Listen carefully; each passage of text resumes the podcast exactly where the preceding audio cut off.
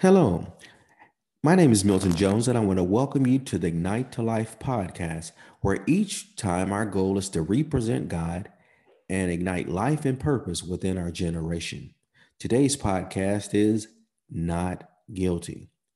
Now, when we was talking the last time, we talked about the benefit package of being a child of God and being a follower of our Lord and Savior Jesus Christ, which is found in Psalms 103, starting in verse 1.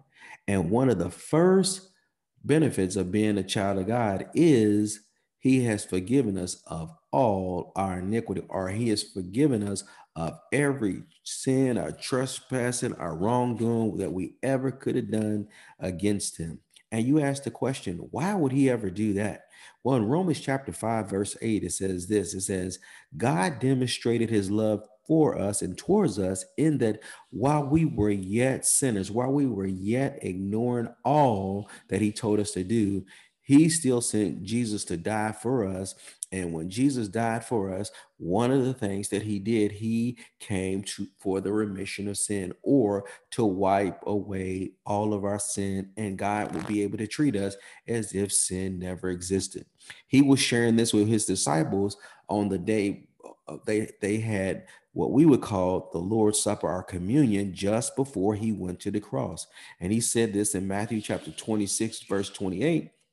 He says, For this is my blood of the covenant, which is poured out for many for the forgiveness of sins. Now, his blood didn't cover the sin, his blood actually washed away our sins. What, what's so significant about the blood of Jesus, you ask?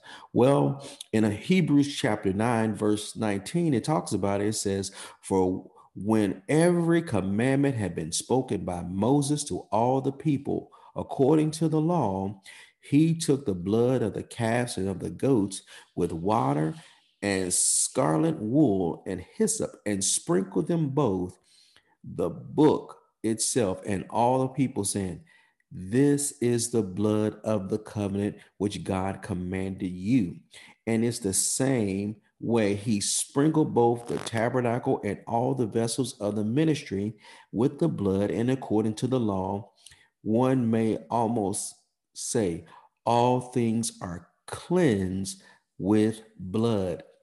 And without shedding of blood, there is no forgiveness. So, without the shedding of Jesus' blood, there would be no forgiveness. And part of the Passover is when God had told the children of Israel just before they was about to be delivered out of Egypt, is take take the blood of a of a of a lamb and wipe it over the doorpost of your house so that when the death angel came he would see that blood and he would literally pass over your house.